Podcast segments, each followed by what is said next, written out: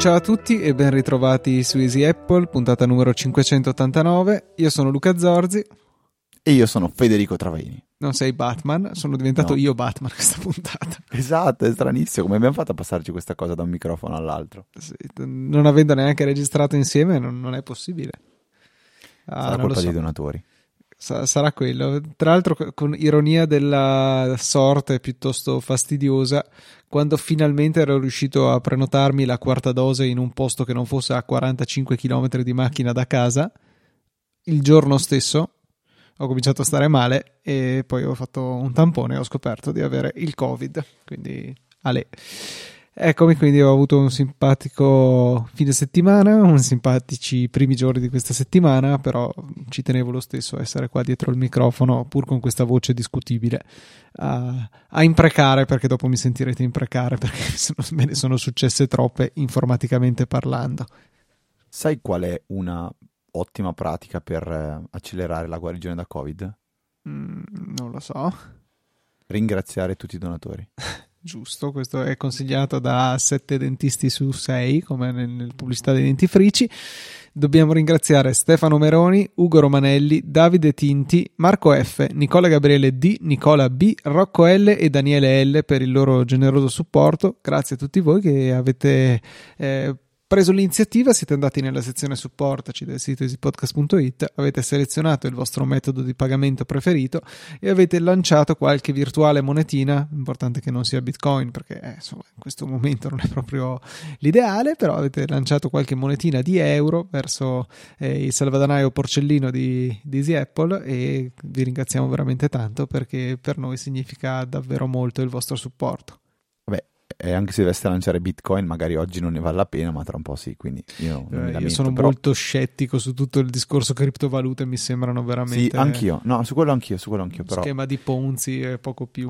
E comunque io in realtà la voce l'ho recuperata parzialmente perché ho ancora una tosse importante e va bene, però siamo qua in due mezzi malati davanti al microfono, chi ci fermerà mai? Nessuno. Quindi volevo prima sentire in diretta qualche bestemmia in Veneto per eh, macOS Ventura, visto che abbiamo ritardato ah, l'inizio di registrazione della puntata di eh, più di qualche minuto, perché a un certo punto Luca hai dovuto ri- riavviare. Spiegami cosa è successo, perché neanche io l'ho capito bene. Allora, il, cos'è il contesto? Il contesto è che non sono nella mia solita postazione di registrazione, perché ho dovuto naturalmente isolarmi, solo che mi sono trascinato tutto l'armamentario necessario, braccio del microfono, scheda audio, Mac mini, schermo, tutto quanto.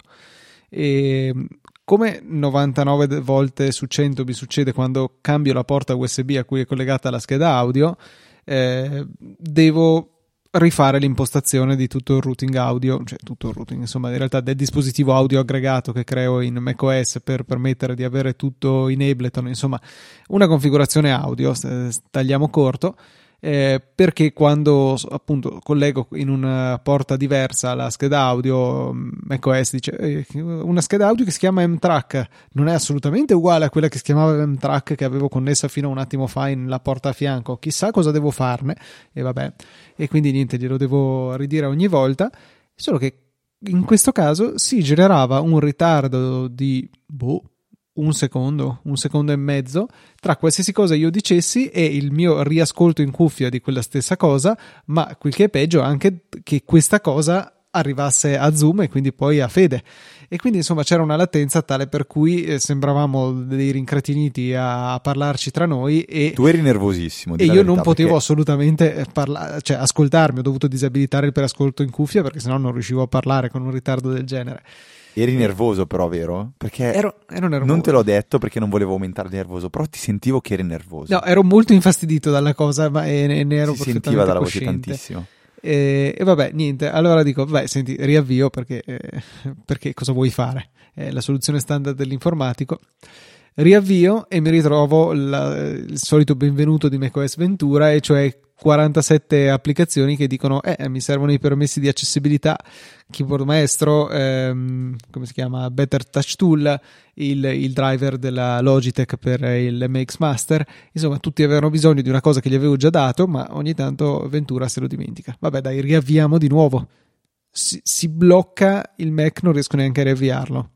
Vabbè, inserire qui le bestemmie a piacere. Riavvio eh, forzatamente, tenendo premuto il pulsante di accensione. Lo riaccendo di nuovo, di nuovo queste finestrelle. Ultima volta, con ormai la rabbia che fumava, oggi è il primo giorno senza febbre, me la sono penso fatta tornare dalla rabbia prima, riavviato nuovamente e eh, tutto ha funzionato, perfetto. Riapro Ableton, stesso secondo e mezzo di ritardo. A quel punto lì eh, la mia pazienza è stata messa veramente a dura prova. Ho provato a dire, beh, senti, allora proviamo con l'orrendo microfono de- dello schermo, mettiamo quello come ingresso di Ableton, nessun ritardo. Mm. Rimettiamo la scheda audio, nessun ritardo. Quindi non ho idea di cosa sia successo, non ho idea di perché questo abbia risolto il problema. Fatto sta che macOS Ventura è veramente un- una discarica in fiamme, cioè non... non... macOS in generale, secondo me, sta prendendo una piega che è... che è terribile, design che non condivido, eh, funzioni utili che vengono tolte, eh, pulizia del design che, che è un concetto che mi è, ormai è stato portato così all'estremo che secondo me è un, più un disservizio che altro. Sono molto deluso, cioè, e mi sto maledicendo per aver aggiornato, ma eh, il problema è che quasi tutti gli anni è così, poi me ne dimentico e... e Vabbè, ma tanto si... quello è un quando, non è un se. Sì, sì, però quindi... cioè, per esempio mi giro, vedo il MacBook Air della mia ragazza, anche lei positiva, lo vedo là di fianco ancora con il bel, come si chiama, quello prima di Big Sur, quello che... Ventura? Catalina, Catalina. Catalina. Che... che pure sì, cioè, era già stato un piccolo redesign che era avvenuto con Yosemite la volta prima, insomma quello vabbè dai, ci poteva anche stare. Eh, però boh, era un design così migliore, tutto funzionava così meglio e ogni volta si va avanti e ci sono degli infiniti paper cuts, li chiamano, cioè piccole fastidi che però si sommano e, e poi ogni volta diventano la base, cioè i fastidi di un sistema operativo diventano la normalità e poi non è che si tolgano per essere cambiati con degli altri, sono tutti additivi.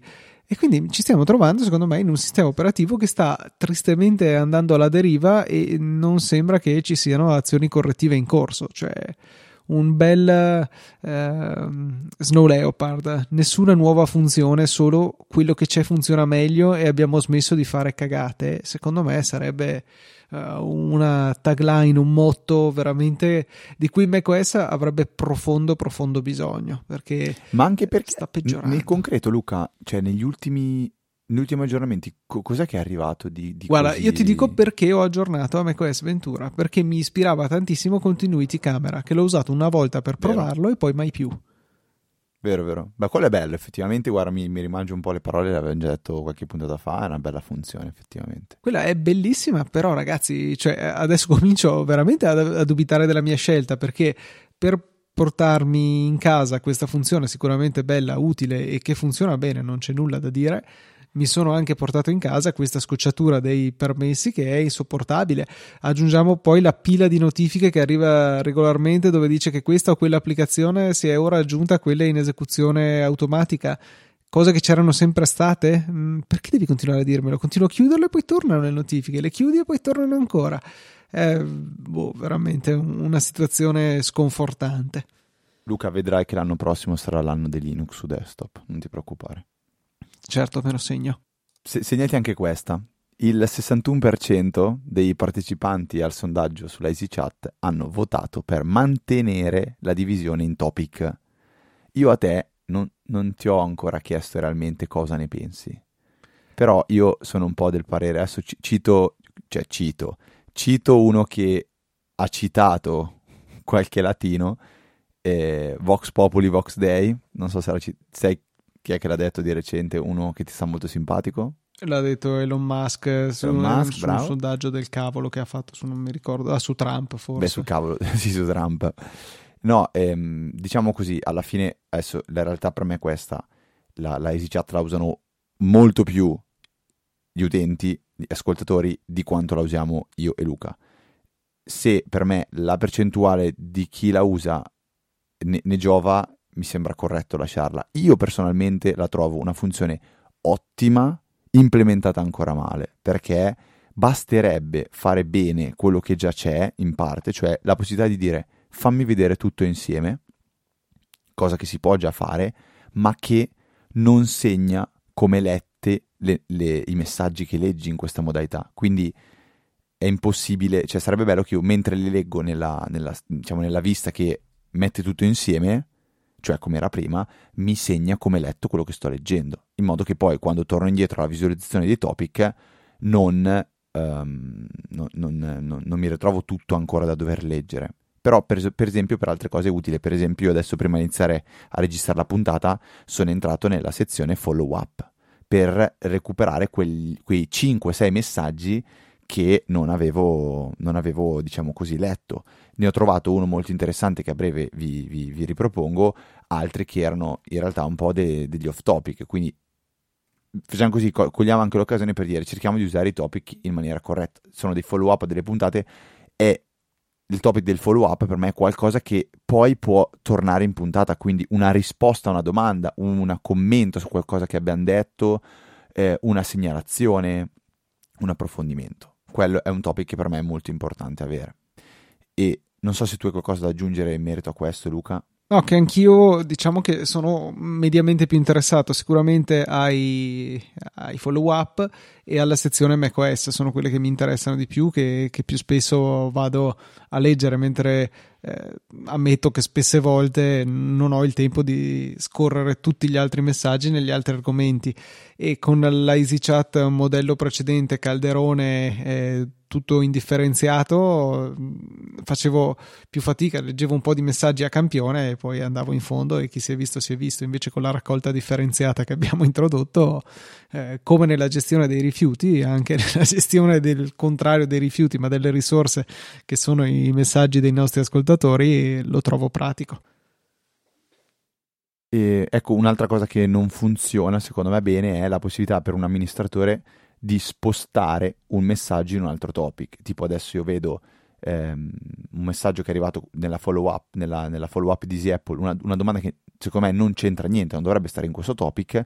Io come, come amministratore dovrei poter dire sposta questo messaggio da un'altra parte, invece posso solo fare X cose. Tra lui ho visto, ho visto una voce bellissima che non avevo mai approfondito, le segnalazioni. Ora anch'io, io posso anch'io segnalare l'ho un appena, messaggio, ho appena aperto la stessa cosa, ci credi? Lo posso segnalare come spam e c'è un cestino, violenza e c'è una pistola, pornografia e c'è un XXX, abuso minorile e c'è una mano che dice stop, copyright, la classica di C, C di copyright, dettagli personali, boh, e c'è un omino, e poi droghe illegali. Cioè queste sono le segnalazioni. Adesso io vorrei, vorrei segnalare qualsiasi messaggio di Luca come droghe illegali d'ora in poi quando scriverai sulle EasyChat, sappilo Luca. E tra l'altro una cosa che avevano rotto con questo aggiornamento erano i bot, quindi il bot che converte i link sponsorizzati di Amazon non funzionava più. Adesso mi sembra che sia tornato a funzionare. Non so se tu hai dovuto fare qualche modifica, Luca, o se no, sei sistemato da solo. Non ho fatto assolutamente niente. Magari non sapevi neanche che si era rotto sto bot, ecco. Eh, però temo di no, però magari eh, avendolo rotto per tutti per tutti i bot in tutti i gruppi l'hanno sistemato loro. Esatto, l'hanno sistemato a livello A P I, sì, sì, dei bot, probabilmente sarà successo anche quello. Beh, allora il follow up che è arrivato eh, da Andrea nella, nel topic dei follow up è che ehm, ci segnala una promozione che sta a- avendo Hetzner. Hetzner è quel servizio che mi aveva fatto scoprire Luca diverse puntate fa, che, che offre tra i vari servizi anche la possibilità di avere un proprio eh, pezzetto di eh, storage hostato su Nextcloud, e s- dovrebbe essere, se non sbaglio, un terabyte, se non mi ricordo sì, neanche confermo. Più, al costo di poco più di cinque euro al mese. Ecco, con questa promozione, troverete il link nelle note della puntata, c'è la possibilità di avere il primo mese gratuito, quindi non costa niente provare il primo mese. Non è proprio semplicissimo secondo me fare la prima configurazione, perché comunque si ha un pannello di controllo che a mio parere anche, anche bruttino, però è un servizio che io sto utilizzando e mi, e mi trovo bene tutto sommato. Di recente hanno anche fatto degli aggiornamenti, allora ti arriva la mail dicendo guarda che dal tal giorno alla ta, tal ora ehm, non, ehm, non sarà raggiungibile il servizio perché faremo degli aggiornamenti, la manutenzione, ti aggiornano. Il costo, a mio parere, è molto contenuto, soprattutto per avere un terabyte che poi si può usare proprio come spazio di archiviazione e vari backup o altre cose, ecco. Quindi grazie Andrea per, per il follow up. Sbaglio, però era fino al primo dicembre, sarebbe a dire domani nel momento in cui registriamo o ieri nel momento in cui ci ascoltate. Questo è un dettaglio che mi ero perso effettivamente, Luca, io lo metto comunque in nota la puntata e mh, probabilmente se riuscite a tornare indietro nel tempo riuscirete a iscrivervi con il mese gratuito, oppure se avete seguito nella EasyChat questa, questo topic, avete letto il messaggio di Andrea e um, avete potuto usufruire di questa promozione. E no, poi il due io, Luca... dicembre, dai, il due dicembre, quindi se siete molto lesti c'è tempo. No, aspetta, no, fino alle dodici e mezzogiorno. Ah, va bene, ok. Quindi, peccato. peccato, fino a cinque ore fa avreste potuto farcela. Dipende, cinque ore fa ci ascoltate precisi precisi. No, volevo dire invece una cosa, Luca, eh, è passato il Black Friday, cioè Black Friday, Black Week, tra un po' diventerà Black Month, perché di questo passo è... è insensato, cioè il vero Black Friday non ci sono state promozioni interessanti, sono state lungo tutta la settimana. Volevo sapere se tu l'hai approfittato, hai Lo, approfittato l'ho di approfittato, offerta. Sì. Sì, no, se hai approfittato di questi sconti per fare qualche acquisto. L'anno scorso mi sembra che avevi preso la televisione O L E D della L G, quest'anno che cosa hai acquistato? Quest'anno Visto ho comprato... che ero anche covidato e quindi... No, no, in realtà non è stato correlato. Ho comprato una lampada L E D su AliExpress, direi che non, non ah, rientra. Ma senza Black Friday? No, sì, era col Black Friday, c'era qualche sconto ah. in più, però insomma, nulla di particolare. Io ho fatto veramente un sacco di acquisti, al di là di qualche regalo. Ho comprato i Fire Stick quattro K come tu mi suggerivi e ringrazio anche per il follow up della scorsa puntata il fatto di poter comandare il Fire Stick con lo stesso telecomando della tivù, però per farlo bisogna utilizzare la porta H D M I corretta, quella col C E C o in alternativa, e questa è una cosa che non credevo fosse possibile utilizzando l'adattatore che c'è incluso nella scatola. C'è un adattatore H D M I che serve in realtà come snodo, cioè serve perché se è una porta in cui non, non riuscite a entrarci con il Fire Stick, collegate questo che è una sorta di mini prolunga di dieci centimetri e ci attaccate il Fire Stick. Ecco, nel mio caso, attaccando il Fire Stick direttamente in una porta H D M I della tivù non riuscivo a utilizzare il telecomando per controllarlo. Utilizzando invece questa presa, sì. A me la cosa mi sembra proprio informaticamente impossibile. Anche perché, cioè, è impossibile sta roba, scusami, la tivù Non, può, non posso dargli, è come dire che io collego un, una U S B tre a una U S B due e non va, però se uso un adattatore va in U S B tre, no, perché la porta del computer è U S B due, è una cosa assurda, però ho fatto più prove e funziona così, quindi magari qui è, è, arriva qualcuno che ne sa più di noi e ci spiega come funziona questa cosa, però l'utilizzare il Fire Stick tivù rispetto al software della tivù che già dicevo settimana scorsa, no, quella che ho in camera funziona già bene. Ecco, ieri sera ehm, ho fatto delle modifiche al, al wifi e quindi il Fire Stick tivù non so perché ma non stava funzionando, ehm, allora ho detto vabbè, switcho alla televisione che è collegata con Ethernet. C'è solo il cambiare e navigare tra i vari software mi ha fatto rendere conto di quanto in realtà fosse lenta la tivù, anche se a me sembrava decente, buona con WebOS. Ecco, no, dopo che ho provato il Fire Stick ho detto va bene, ok, compro il secondo, lo metto sulla seconda tivù e stop. Almeno mi sono eliminato completamente questi, questi problemi. E poi il bello è che a differenza di quello che avevo prima, questo è controllabile con Alessia. Quindi funziona in una maniera un po' particolare, nel senso che bisogna dire a, a quale Alessia è collegato quale Fire Stick tivù. Quindi gli dico l'eco della camera da letto è collegato alla Fire Stick tivù della camera da letto. Poi si può dare anche più... Ehm, eco collegati allo stesso Fire Stick, quindi posso dirgli anche quello che c'è in bagno, anche lui è collegato alla Fire Stick tivù. Ecco, in questo caso qua io posso dire Alessia attiva Plex e lei in automatico accende la tivù. Ma no, ho detto Alessia, come fa- no Luca, ho detto Alessia, vero? Sì, hai detto Alessia, hai detto Alessia. Ho detto Alessia, ma come ha fatto a capire? Vabbè, adesso avrà acceso la tivù, mi toccherà spegnerla, lo posso fare con Home Assistant tranquillamente, però lei attiva automaticamente ehm, Plex. E, e allo stesso modo anche altre, altre, altre funzioni, quindi è, è assolutamente interessante. E un acquisto però che ho fatto particolare durante questo Black Friday, Luca, è uno strumento che si chiama Switchbot, che a memoria, secondo me ne avevamo parlato su Easy Apple, ma poi ho cercato e non ho trovato.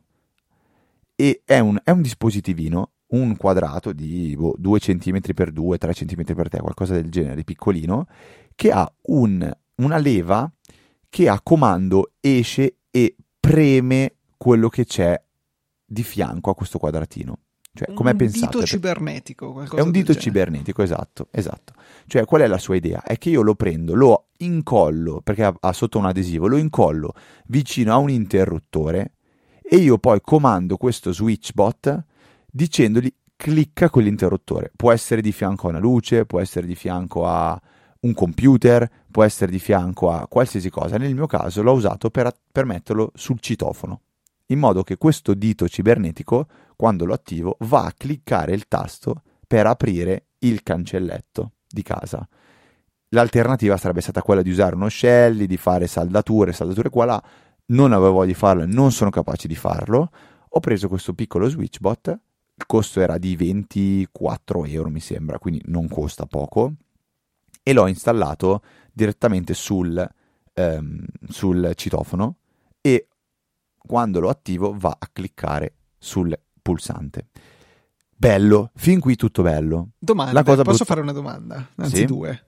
Vai. Uno, è a batteria? È a batteria, sì. Due? Ha dentro una di quelle mini stilo piccoline, ah, però okay. è Bluetooth, è Bluetooth. Ecco, questa era l'altra domanda. Nulla. Non è Wi-Fi, ma è Bluetooth. Non è Wi-Fi ed è la cosa che a me irrita da morire, il fatto che sia Bluetooth. Però, da un lato dico, consuma... Io speravo ci fosse Zigbee, non c'è, non l'ho trovato. Ehm, parliamo un attimo dei, dei, dei, dei, dei difetti, perché secondo me è una bella idea, ma ci sono delle cose che mi piacerebbe migliorare. La prima è il fatto che Bluetooth, Bluetooth significa devi essere lì per poterlo utilizzare, quindi deve essere ehm, il tuo telefono deve essere in raggio del, del dispositivo. Ma sulla scatola c'è scritto, che è la cosa che mi ha tratto in inganno, è compatibile con...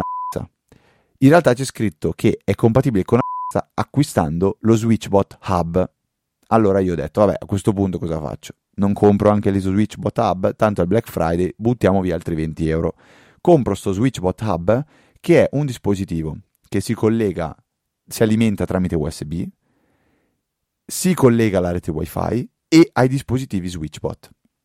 E fa da hub, sostanzialmente. Quindi adesso io ho che il mio Switchbot È connesso, è connesso tramite Bluetooth all'hub e l'hub è connesso alla rete Wi-Fi e quindi io anche fuori casa tramite cloud posso accedere a questo dispositivo.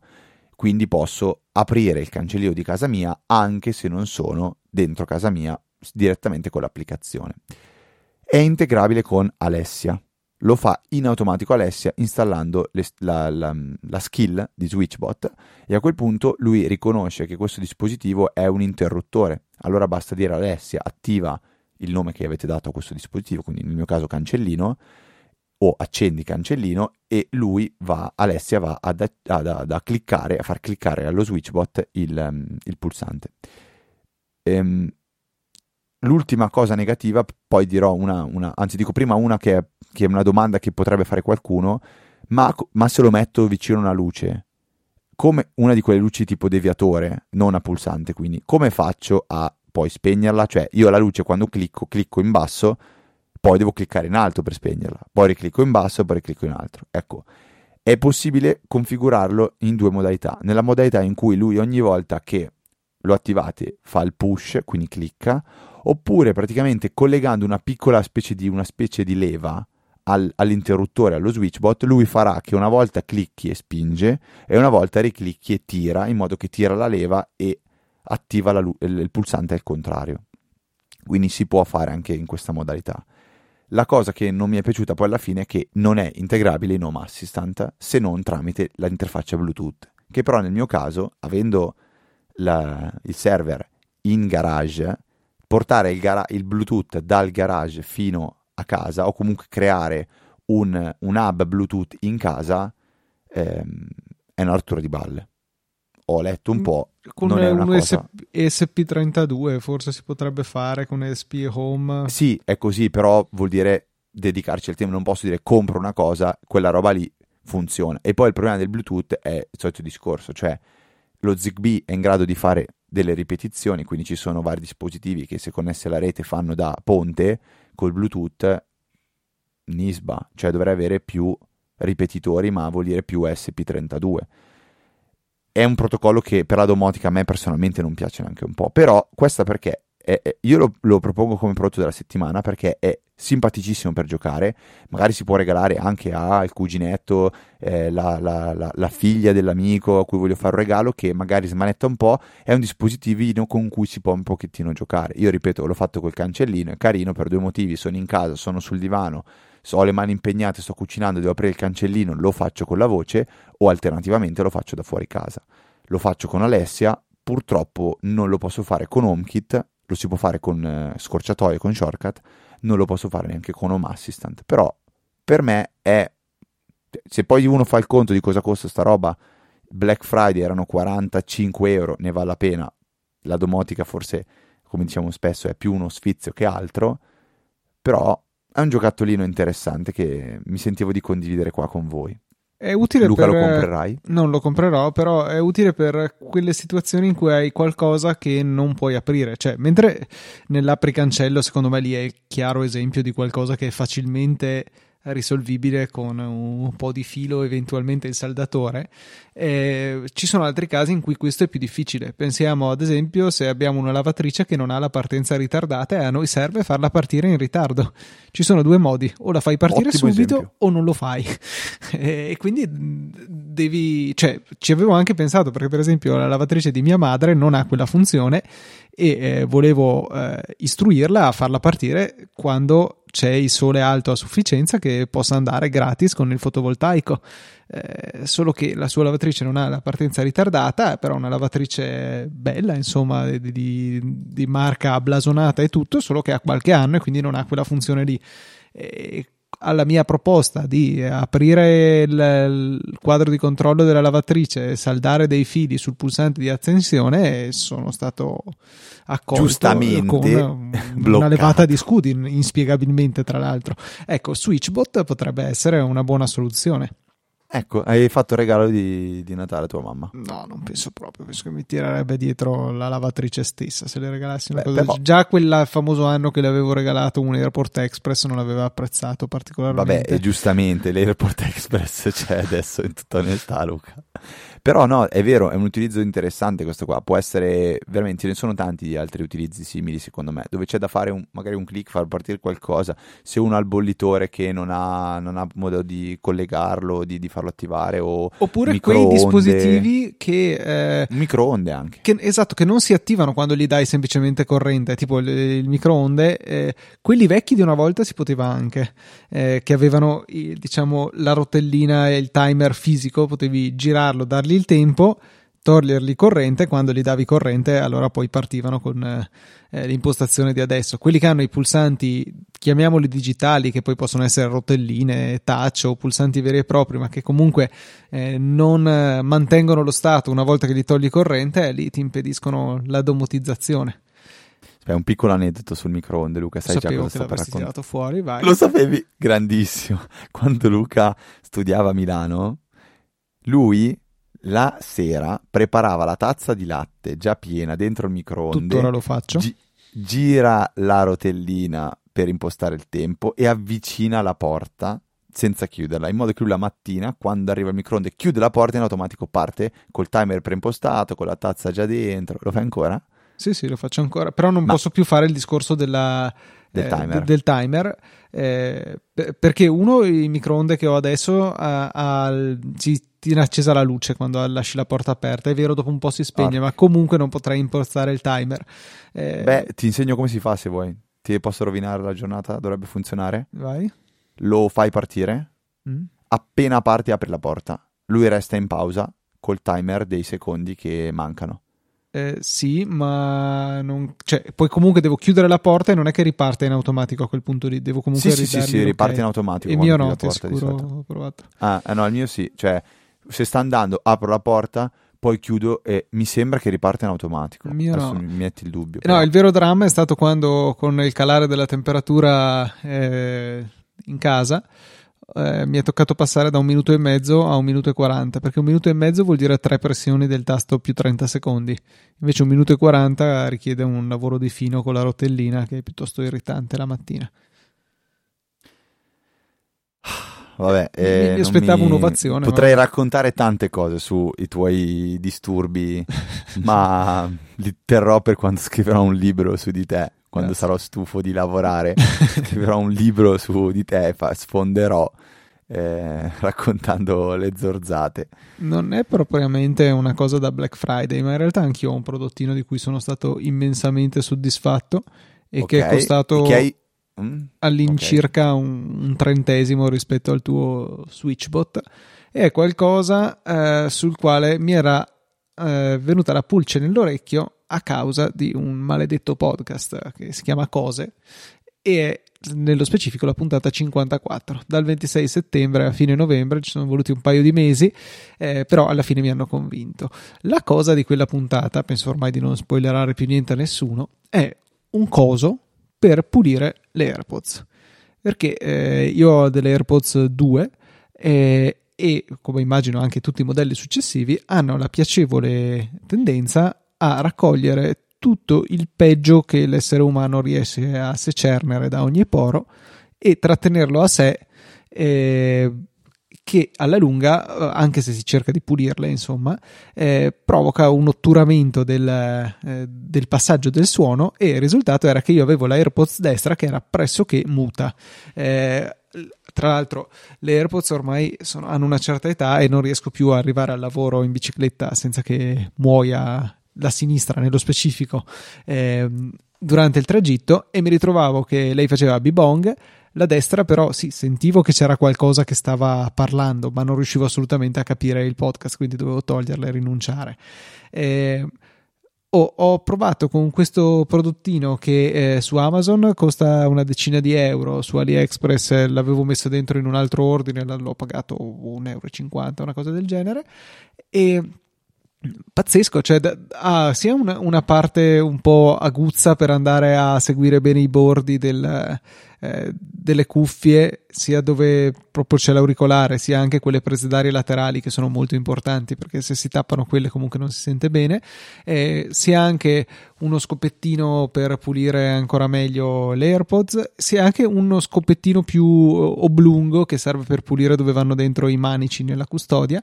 Insomma, sono riuscito a ottenere per la prima volta da diverso tempo una custodia abbastanza presentabile, eh, però sono riuscito a pulire in maniera estremamente efficace le AirPods, tant'è che ho riscoperto di avere un AirPods destra funzionante, eh, che è stato molto eccitante perché mi consente di eh, ritardare ulteriormente l'acquisto di nuove AirPods, che cosa che prima o poi mi toccherà fare, però eh, più la batteria in là... Quanto dura adesso? La batteria dura più che a sufficienza se c'è caldo, eh, invece andare in bicicletta con boh, cinque gradi, una cosa del genere, eh, mi dureranno quarantacinque minuti grosso modo, no dai un po' di più, perché un'ora tra tutto dureranno, perché un'ora eh, di cui faccio mezz'ora in casa e mezz'ora a cinque gradi fuori, e quella mezz'ora a cinque gradi li ammazza.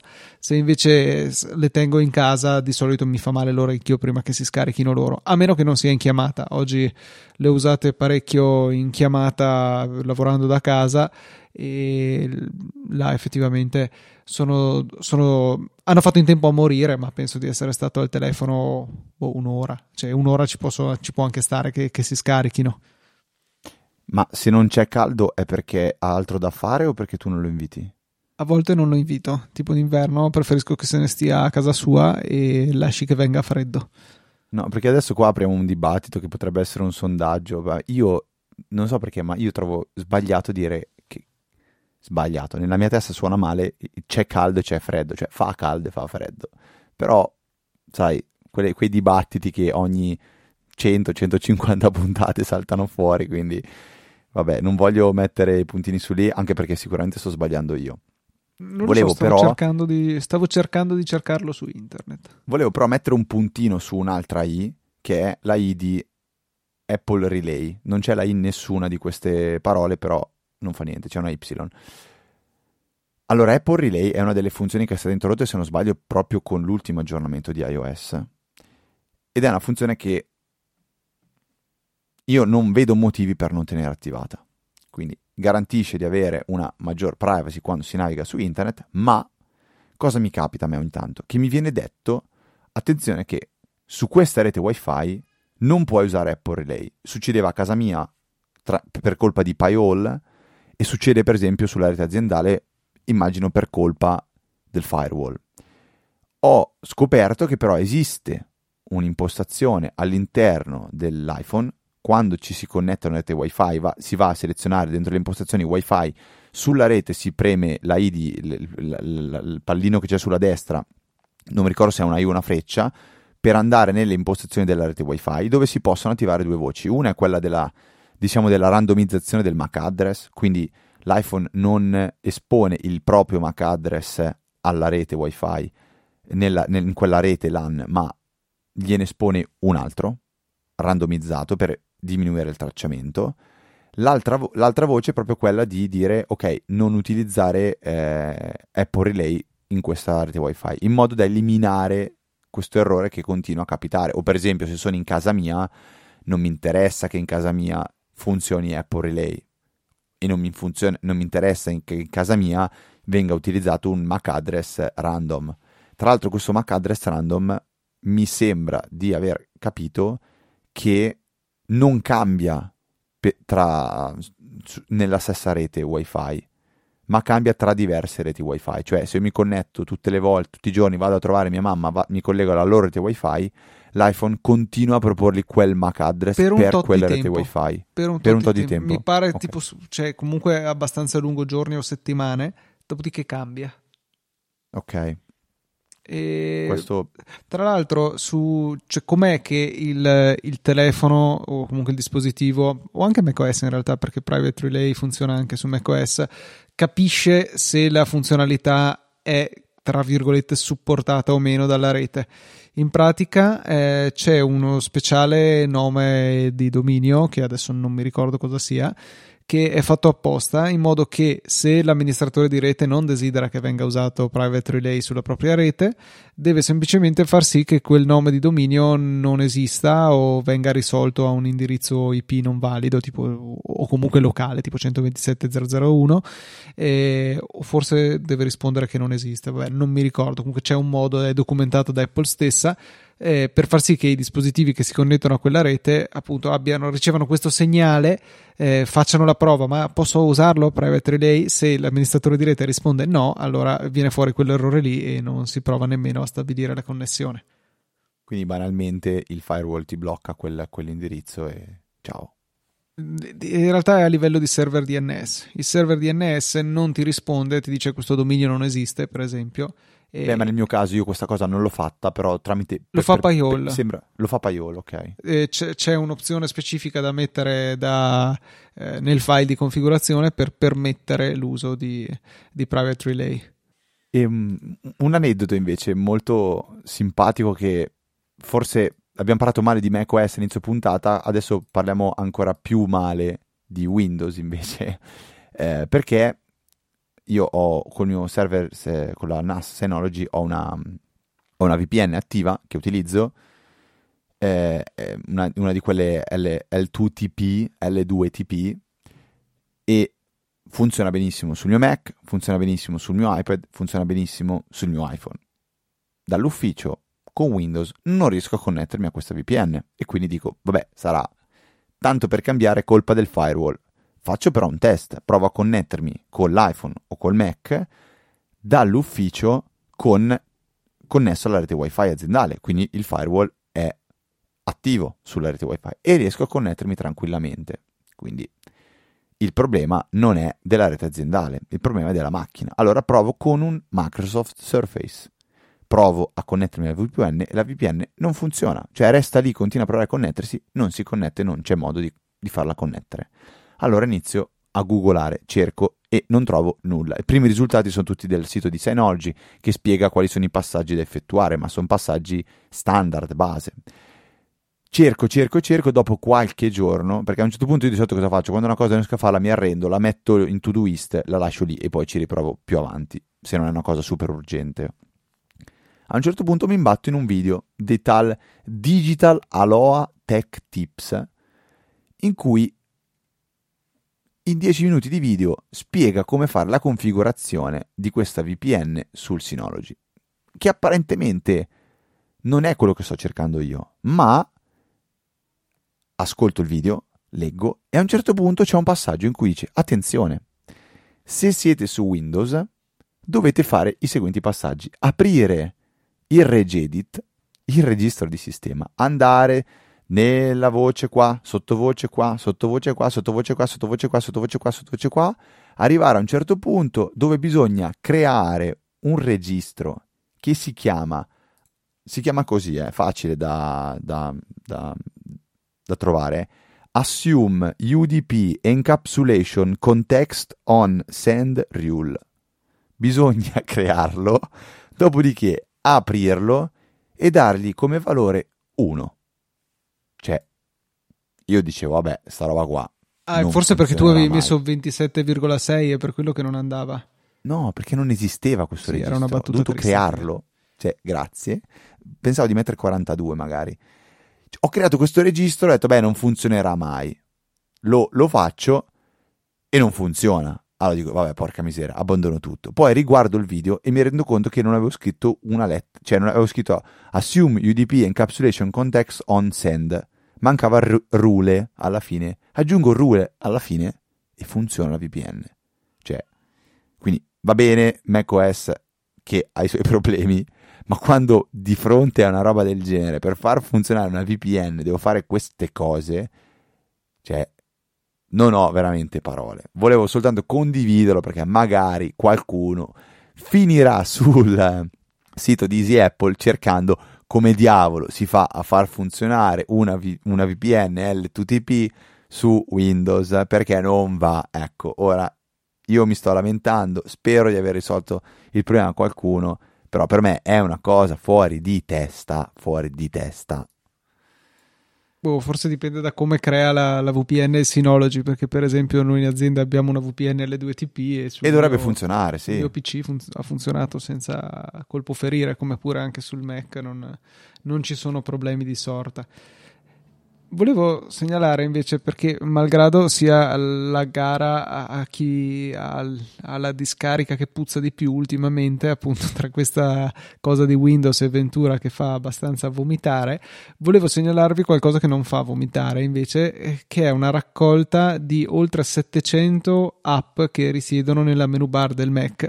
Menu bar che secondo me è una delle grandi ricchezze che macOS ha e che a volte non viene valorizzata a sufficienza, perché è ricchissima di tante applicazioni, applicazioncine piccole, piccole e grandi utility che si vanno a collocare lì e ci permettono di fare veramente di tutto con il nostro computer. Su mac menu bar punto com appunto c'è questa collezione di tantissime app divise per categoria che ci permettono di, di fare di tutto. Non, non, non sto neanche a elencarvi qualche possibile esempio di questa eh, di queste applicazioni, perché ci sono tutte quelle che conosciamo, da, da, ehm, da bartender a iStat menu, assolutamente qualsiasi cosa eh, lo trovate direttamente in questa, eh, in questa opera magna che non so da chi sia stata fatta, ma quest'uomo o questa donna meritano davvero tutta la nostra stima eh, perché è estremamente carino eh, e dovrò, dovrei prendermi l'impegno di sfogliare una categoria al giorno per i prossimi, boh, quante sono le categorie? Sono parecchie, sono cinque per due, tre, quattro, cinque, sei, diciamo sette, quindi per i prossimi trentacinque giorni potrei sfogliarmi una, eh, una lista infinita di applicazioni che potrebbero andare a collocarsi nella menu bar del mio Mac, ma poi sarebbe piena e sarei costretto a comprare uno schermo più grande. L'unica cosa che un po' mi fa, mi fa essere scettico è, cioè, una collezione curata, settecento. Mm, settecento mi dà l'idea tutto quello che ho trovato praticamente. Sì, probabilmente sì, però cioè, applicazioni cioè, vergognose. Una selezione accurata sono le migliori dieci, le migliori cinquanta, ma le migliori set, più di settecento è un mega archivio. Poi non sto dicendo che dentro ci sono porcate, perché io ne ho scorse alcune. No, sco- scorse inteso come scorrere o come viste? Chi lo sa? Scorso nel senso... Vabbè, sco- ho scorso...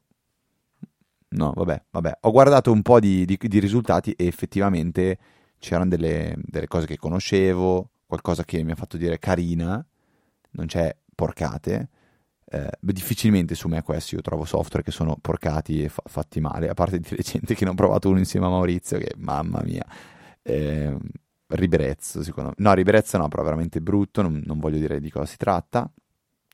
E, beh, ce n'è una però... che, che è stupenda, che si chiama AnyBar e praticamente sì. mostra un puntino colorato sulla menu bar, tu puoi scegliere il colore e cosa significa dipende da te.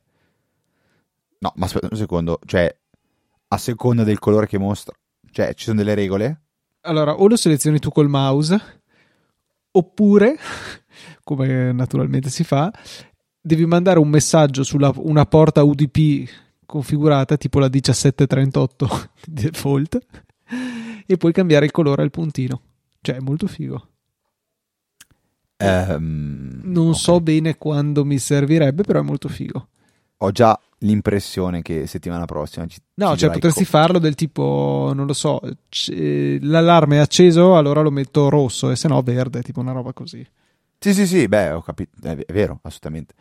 Eh, Guarda, qualche, lo mettiamo nelle note della puntata questa app, perché secondo me è un concetto interessante, ma bisognerebbe trovargli un caso d'uso adeguato. Ma, ma questo, questo già può funzionare, cioè con Home Assistant quando c'è una regola gli fai poi mandare un messaggio a una porta. Bello, eh, bello, mi piace. Va bene Luca, non so se non c'è altro da aggiungere, io ricorderei a tutti che è possibile contattarci all'indirizzo mail info chiocciola easyapple punto org, eh, è possibile e siete molto eh, così invitati a fare un, anche una donazione, eh, qualora lo vogliate ovviamente, nessuno sta minacciando nessun altro, lo potete fare tramite eh, Satispay, che è la modalità più semplice, trovate in fondo alle note della puntata direttamente un pulsantone, voi cliccate, inserite l'importo, noi come ringraziamento settimana prossima vi ringrazieremo, oppure potete trovare tutti gli altri metodi sul sito nella sezione supportaci.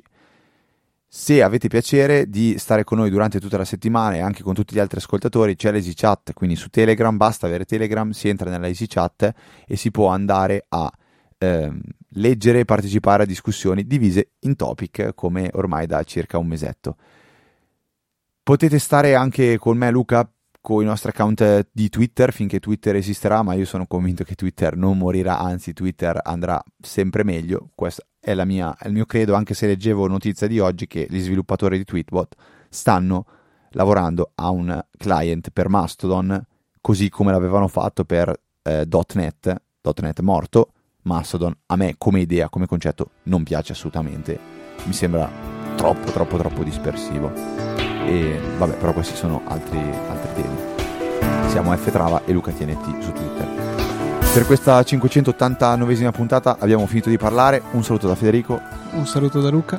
E noi ci sentiamo la settimana prossima di venerdì alle ore diciassette con una nuova puntata di Easy Apple.